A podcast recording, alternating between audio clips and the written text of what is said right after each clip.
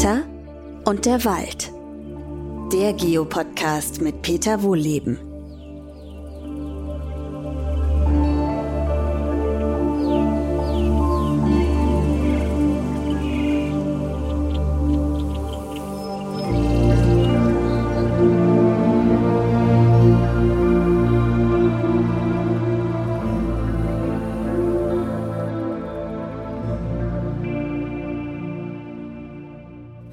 Einer neuen Podcast-Folge. Diesmal wieder aus dem Forsthaus. Es geht um aktuelle Nachrichten rund um den Wald und die Natur. Und da bin ich über einen Artikel gestolpert in der Nature vom 3. August 2023. Also ist jetzt schon ein paar Tage alt, die Nachricht, aber immerhin ziemlich aktuell. Und zwar geht es da um Bewusstsein. Bewusstsein in der Natur, Bewusstsein ja, bis hin zu Bewusstsein von Einzellern. Und das fand ich wirklich, wirklich klasse. Äh, ich zitiere mal so ein bisschen, das ist auf Englisch, ich versuche es mal direkt parallel zu übersetzen. Äh, Geht es im Endeffekt um das Bewusstsein. Äh, Einzeller kennen das Geheimnis. Äh, das unter anderem František Baluska von der Universität Bonn daran beteiligt, äh, mit dem ich schon einige Dinge zusammen gemacht habe, beziehungsweise ja, Interviews, Treffen, auch für den Kinofilm und so weiter und so fort. Also wir kennen uns so ein bisschen. Äh, und der forscht mit einem Team schon länger dran.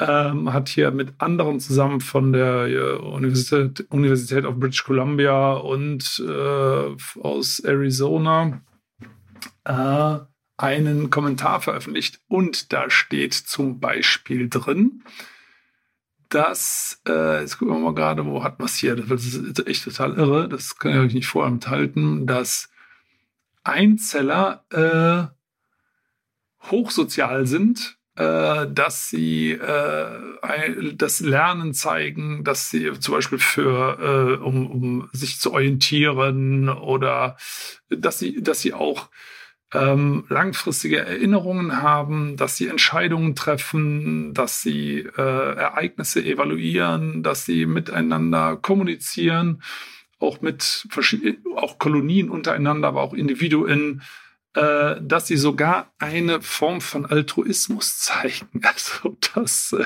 habe ich gedacht, okay, Einzeller. So, warum ist das alles so überraschend? Weil wir äh, Natur lange anders gesehen haben, nämlich als vollautomatisch funktionierende Arten um uns herum. Also letztendlich Bioroboter. Ähm, in der Vergangenheit hat man das anders übersetzt. Da hat man gesagt, Natur sind Maschinen. Also wenn ihr das hier so klicken hört, ich habe immer mal so ein paar Links aufgerufen. Die schaue ich mir jetzt noch gerade mal an zusammen mit euch. Also wir gehen noch eins weiter zurück. Also ganz früher hat man Natur ähm, und unsere Mitgeschöpfe äh, ja tatsächlich, ich will nicht sagen als vollwertig angesehen, aber doch, doch gesagt, dass äh, die ein Bewusstsein haben, sogar ein, ein äh, Rechtsempfinden. Also als Beispiel, ich habe hier einen Artikel aus der National Geographic mal aufgemacht, da geht es um die Geschichte der Tierprozesse. Und zwar äh, geht die Überschrift weiter von mörderischen Schweinen und teuflischen Holzwürmern. Äh, da sind tatsächlich ähm, Schweine vor Gericht zitiert worden. Ich gucke mal gerade, wann das war. Genau, hier zum Beispiel eine Sau, die im Jahre 1386 im französischen Falaise äh, vor Gericht kam. Die hat dort anscheinend einen Säugling massakriert. Ja, war nicht schön. Und ähm, dann ist das Schwein zum Tode verurteilt worden, was natürlich ein bisschen makaber ist, weil Schweine sind natürlich auch damals gegessen worden, also die nicht Verurteilten. Aber die Verurteilten wurden halt grausam zu Tode gebracht. Äh, hier in dem Fall ist berichtet, dass ein Bein ausgerissen wurde, dann wurde es äh, an den Hinterbeinen am Galgen aufgehängt, bis der Tod eintrat und so weiter und so fort. Ähm, ich gucke mal gerade, wann, also 1457 ist es aus der Schweiz auch nochmal berichtet, eine Sau mit sechs Ferkel vor Gericht. Ähm, was haben wir noch? Guck mal gerade. Ähm, Nee, jetzt haben wir die Holzwürmer, hätte ich gar noch gefunden. Die habe ich aber hier nicht. Doch. Auch Heuschrecken, Schnecken oder Mäuse unter Androhung der Exkommunikation wurden verurteilt, von ihrem schädigen Verhalten äh, Abstand zu nehmen. Also das war Mittelalter. Äh, in der mh, mm, moderneren Zeit wurde dann, gucke gerade, wo haben wir den hier, äh, der äh, René Descartes, äh, der hat Tiere als Maschinen gesehen. Gibt es auch schöne Zeichnungen dazu. Vollautomaten, äh, nicht empfindungsfähig. Also, und das ist etwas, was sich bis heute übertragen hat, dass wir Natur und Mitgeschöpfe als Automaten ansehen. Äh, es ist nicht mehr die Maschine wie früher. Heute würden wir sagen, dass die gemäß einem genetischen Code, der wie ein Computerprogramm funktioniert, vollautomatisch ausgelesen wird, funktioniert. Also Tiere und Pflanzen sowieso, die gelten ja als deutlich weniger wert, funktionieren vollautomatisch. Und nur wir haben einen freien Willen oder gar ein Bewusstsein. Also mit dem Bewusstsein, das hatte ich ja zur Einführung schon gesagt, das gesteht, gestehen zumindest etliche Forschende mittlerweile sogar Einzellern, also zum Beispiel Bakterien zu. Äh, aber insgesamt gibt es ja immer noch viel Kritik. Also das erfahre ich ja selber ständig, ne? Also das Vermenschlichen der Natur, wie kann man sagen, dass die fühlen, riechen, äh, hören, schmecken äh, und gar noch äh, Entscheidungen treffen, Bäume zum Beispiel, alles völliger Hokuspokus. Ähm, also so wird es kritisiert. Ähm, aber wir hangen uns mal weiter an der Zeitleiste lang. Es wurden, das hat mir mal eine Ärztin neulich berichtet, bis Anfang der 80er Jahre menschliche Säuglinge ohne Betäubung operiert, weil man gesagt hat, das Gehirn ist nicht ausgereift, die empfinden keinen Schmerz, das ist nur ein Reflex.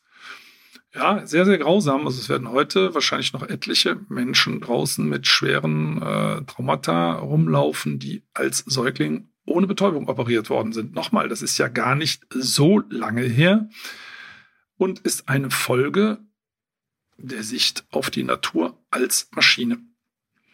Also außer natürlich erwachsene Menschen. Ne? Das ist dann immer was anderes, komischerweise.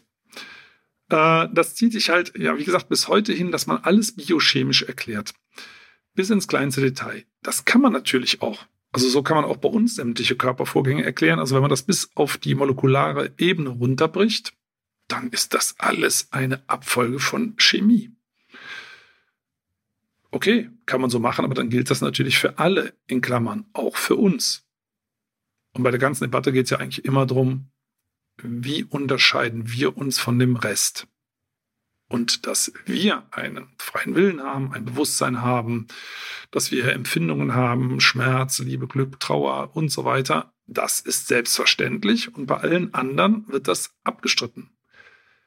Bei uns evolutionär näherstehenden Säugetieren äh, da ist das mittlerweile akzeptiert, dass zum Beispiel Affen, aber auch Schweine, Rinder, Hunde, Katzen, Pferde und so weiter, dass die Schmerz empfinden, dass die träumen, dass die ein Bewusstsein haben. Ja, da geht es ja schon los, dass manche das schon nicht mehr akzeptieren. Aber wenn das Treppchen weiter runter geht, ja, ihr merkt schon, wir befinden uns in einem Ranking. Wir oben, alles andere unten und je tiefer in den Keller, desto wertloser und vollautomatischer funktioniert das. Und da sagt neueste Forschung, nö, stimmt nicht. Stimmt überhaupt nicht. Diese Erklärung von Tieren, Pflanzen als, ja, als Ablauf von Biochemie, äh, das ist ja eigentlich auch ganz furchtbar. Das würde ja bedeuten, dass da keine echte freie Entscheidung möglich ist. Ähm, sondern ja, das dass da immer ein Programm abgerattert wird und das stimmt halt nicht. Also Pflanzen treffen da sehr schnelle Entscheidungen hier gibt. Ich habe mal so ein Interview aufgemacht. Ähm, das ist von dem František Baluska, den ich gerade mal zitiert habe. Äh, jetzt gucke ich mal gerade, wo es ist. In Perspective Daily ist das erschienen. Da habe ich mal so einen schönen kleinen, wo haben wir es denn? Ähm, wie schnell Pflanzen reagieren können. So, jetzt müssen wir mal gucken, wo haben wir es denn hier? Äh, er schreibt zum Beispiel, also die Frage lautete dann so, es klingt so, als ob Pflanzen bewusste, informierte Entscheidungen treffen würden. Können sie das? Und František Baluska antwortet, ja. Die Forschung der letzten Jahrzehnte zeigt das. Wächst eine Pflanze beispielsweise im Dunkeln, dann steckt der Keimling seine ganze Kraft in den Trieb, um sie möglichst hoch wachsen zu lassen, um Licht für die Photosynthese zu finden. Und so weiter und so fort. Und äh, wenn das eben nicht der Fall ist, dann, ne, wenn sie nicht so schnell nach oben wachsen muss, investiert sie eben mehr Kraft in die Wurzeln. Und dann ist eben die Frage, ob das nicht in den Genen liegt, das Programm. Und da sagt der František Belus ganz klar, nein, diese schnellen Reaktionen werden nicht direkt von Genen gesteuert. Sie geschehen innerhalb weniger Minuten, ohne die Genexpression zu verändern. Das ist zu schnell. Ne? Also die Pflanzen müssen sehr schnell entscheiden und das sind echte Entscheidungen, keine vollautomatischen. Und er beschreibt in diesem Artikel, also nochmal Perspective Daily, ich gucke mal gerade, wenn er es im Internet sucht, ähm, da ist die Überschrift, warum immer mehr forschende Pflanzen für intelligent halten.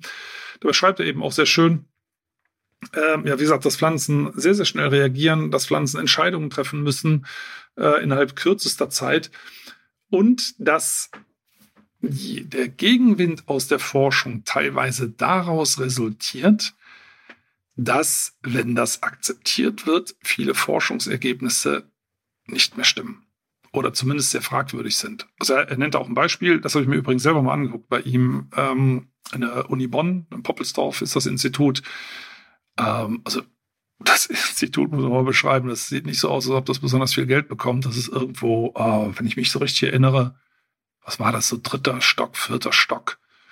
Sah so ein bisschen aus wie aus den 80er Jahren übrig geblieben, nicht, ja, auch nicht besonders gut ausgestattet. Und ähm, ja, das reicht noch nicht mal für einen Kaffee, zumindest nicht für Gäste.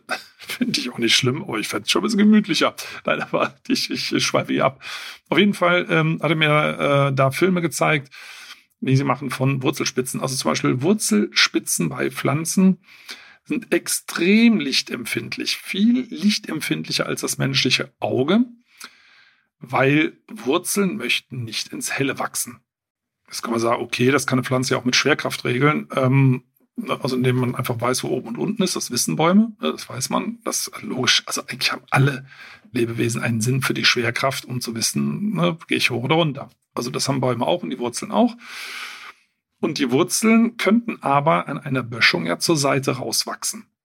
Ne, woher soll ein Baum wissen, dass da äh, auf einmal ein Abhang ist, wenn er mit seinen Wurzeln da schön quer wächst, immer schön unten bleibt ne, und kommt dann auf einmal da an so einem Abhang raus.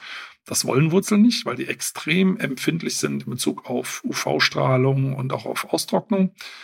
Und die scheuen Licht wie der Teufel das Weihwasser. Und das hat er in Experimenten eben schön nachgewiesen ähm, dass, dass die Wurzeln weg vom Licht wachsen. Und die in dem Boden, auch im Boden ist Licht, ja, also für unser Auge nicht zu erkennen, für Wurzeln aber sehr wohl. Und die wissen, woher das Licht kommt und tun den Teufel in diese Richtung zu wachsen.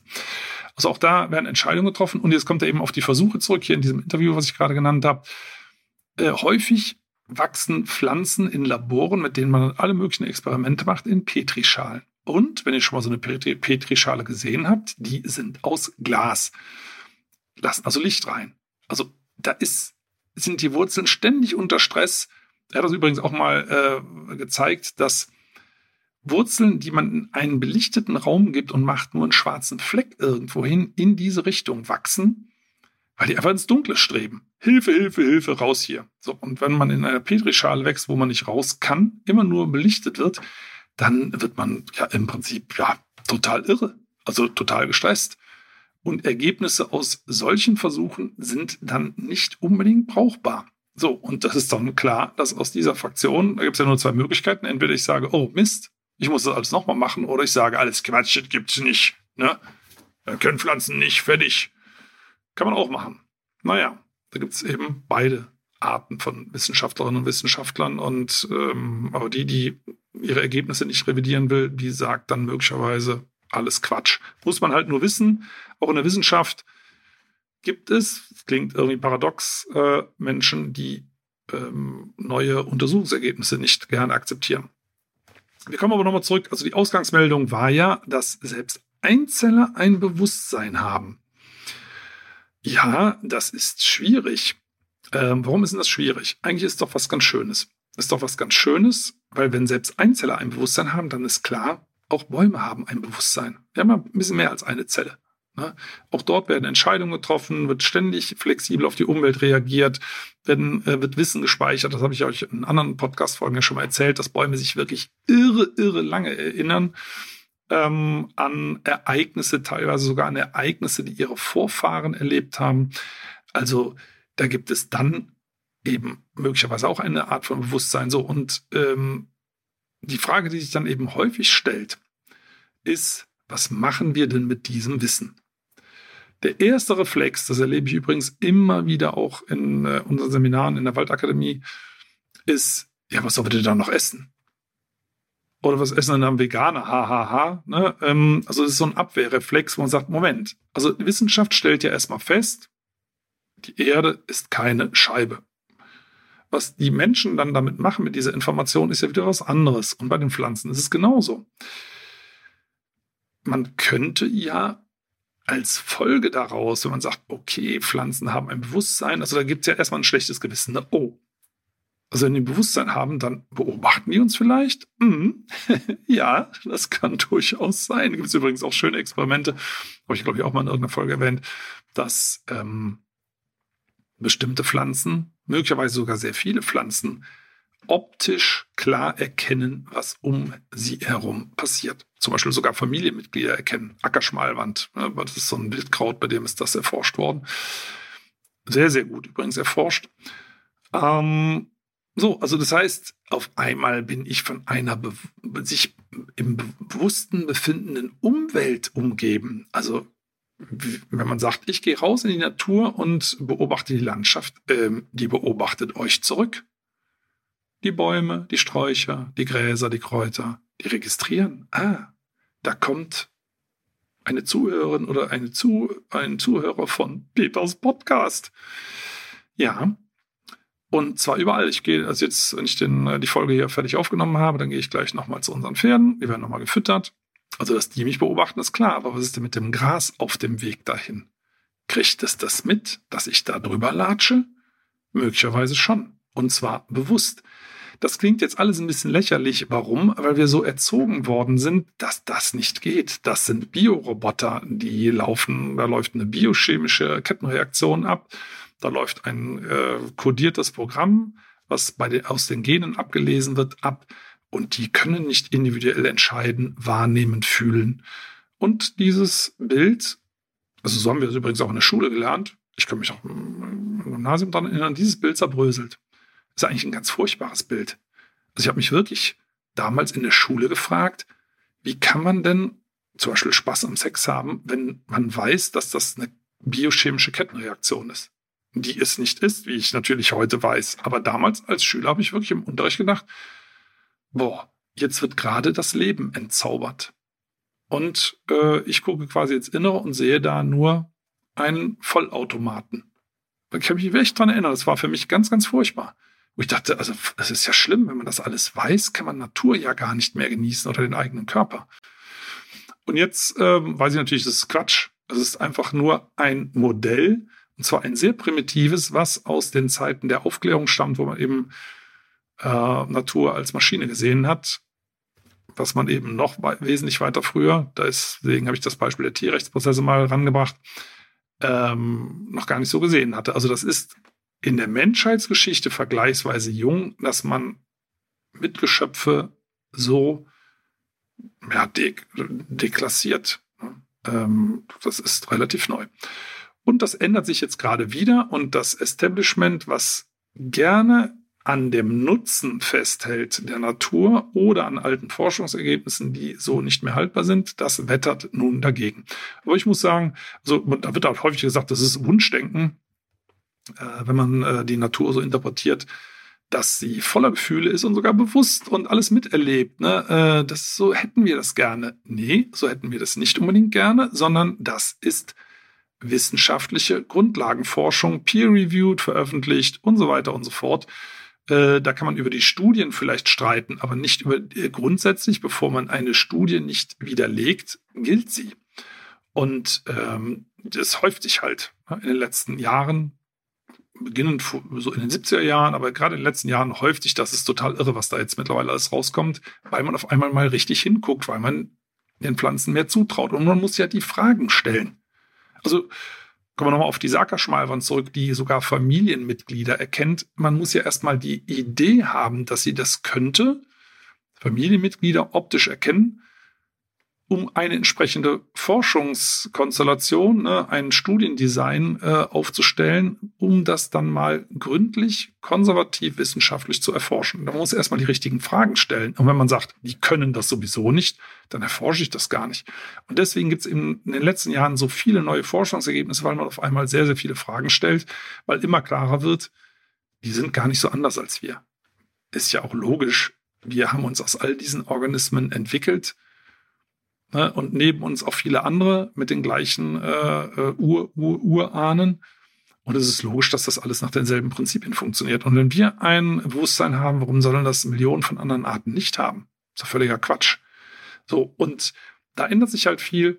Aber nochmal, gerade aus Nutzerkreisen, also in meinem Fall ist es natürlich die klassische Forstwirtschaft, also nicht die moderne ökologische, aber die klassische Forstwirtschaft, die halt, na, ich würde mal schätzen, zu 90, 95 Prozent noch verbreitet ist, die finden das mies, Bäumen ein Bewusstsein zuzugestehen, äh, ne, Gefühle, ähm, Intelligenz und so weiter und so fort. Aber ähm, deswegen, heute ist ja der die Podcast-Folge für die aktuellen Berichte. Deswegen fand ich diesen aktuellen Bericht in der Nature eben sehr schön, ähm, wo das aufgegriffen wurde, dass selbst Einzeller ein Bewusstsein haben. Also ich finde das total klasse. Und äh, ja, um euch herum ist Leben. Intelligentes Leben, bewusstes Leben, fröhliches Leben, trauriges Leben, glückliches Leben. Und wenn wir das wissen, dann nehmen wir vielleicht automatisch ein kleines bisschen mehr Rücksicht im Alltag auf diese ganzen Mitgeschöpfe, ihr Leben möglicherweise genauso genießen wie wir. In diesem Sinne wünsche ich euch noch eine schöne Woche. Ich hoffe, wir hören uns am nächsten Dienstag wieder. Und äh, ja, viel Spaß bei den Beobachtungen und den Gedanken, die ihr jetzt gleich, wenn ihr vielleicht wieder vor die Tür tretet, ins Grüne haben werdet. Tschüss.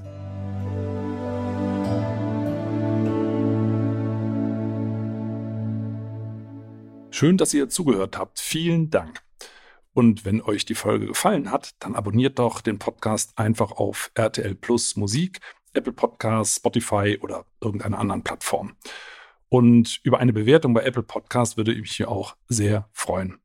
Übrigens könnt ihr dort auch gerne kommentieren. In der Podcast-Beschreibung findet ihr auch einen Link zur Waldakademie. Da könnt ihr mal ein bisschen stöbern. Und jetzt gibt es zum Abschluss noch etwas Waldatmosphäre für zu Hause. Viel Spaß und bis zum nächsten Mal.